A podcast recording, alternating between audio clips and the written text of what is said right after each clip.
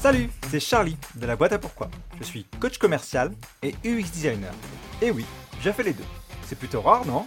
Justement, Ouvrez-la, c'est un podcast sur les personnalités et les business qui vont à contre-courant, à travers des cas concrets et des rencontres. J'espère que vous aussi, vous allez oser l'ouvrir. Bonne écoute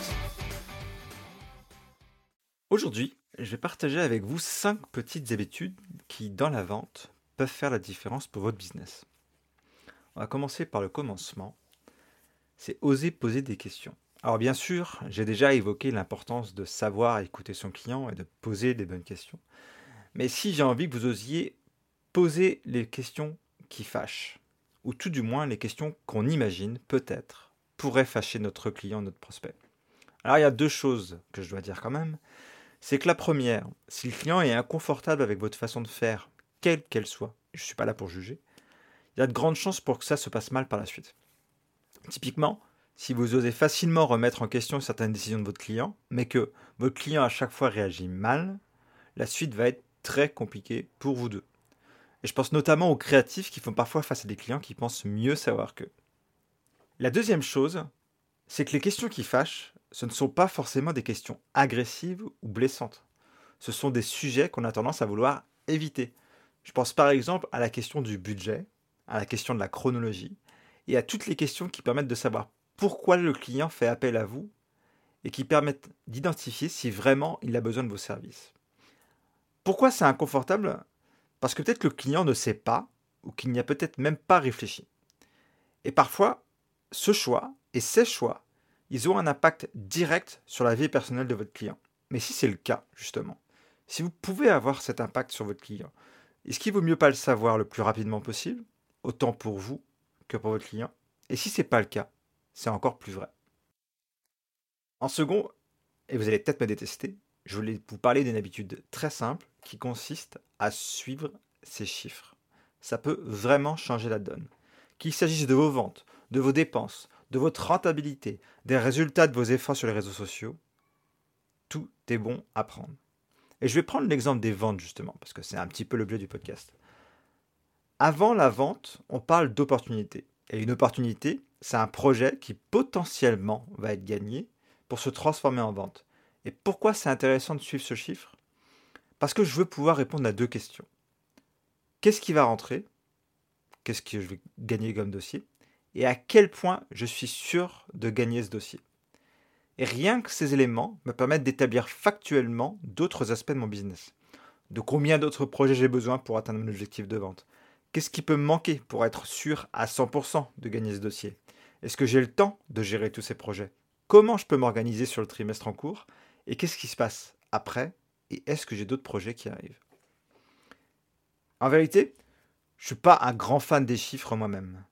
Mais comme je l'ai dit plus tôt, ces faits-là sont indiscutables. Et si tout se passe bien, on a moins tendance à les teinter de doute ou de syndrome de l'imposteur. En troisième, je voulais parler d'un sujet que j'ai déjà apporté plusieurs fois dans mes posts sur mon compte Instagram, la boîte à pourquoi. C'est le fait de suivre vos clients, dossiers et projets en cours. Ça aussi, ça peut faire la différence, cette petite habitude. Et c'est particulièrement vrai lorsque vous commencez une relation commerciale avec un prospect. Il ne vous connaît pas. Et franchement, vous ne le connaissez pas beaucoup non plus. Chaque petite touche vous aidera à créer une relation plus poussée qui facilitera vos futurs échanges. Et c'est aussi vrai lorsqu'une négociation est en cours ou qu'un projet débute.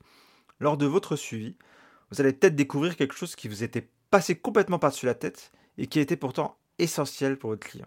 Je pense par exemple à un élément technique qui manquait à l'appel ou à une question qui n'avait pas été évoquée lors de votre premier échange. Et selon moi, la méthode la plus efficace, quand c'est possible, c'est un simple coup de téléphone. Évidemment, il y a un milliard d'outils pour automatiser l'envoi d'emails de suivi. Mais dans tous les cas, il faut garder en tête que si vous ne restez pas dans l'esprit de votre client, il y a de grandes chances qu'il vous oublie. Par exemple, de mon côté, j'utilise Notion pour suivre justement ces activités avec mes clients. J'ajoute une tâche et lors des appels, je note ce qui s'est dit pour pouvoir y faire référence lors de nos prochains échanges.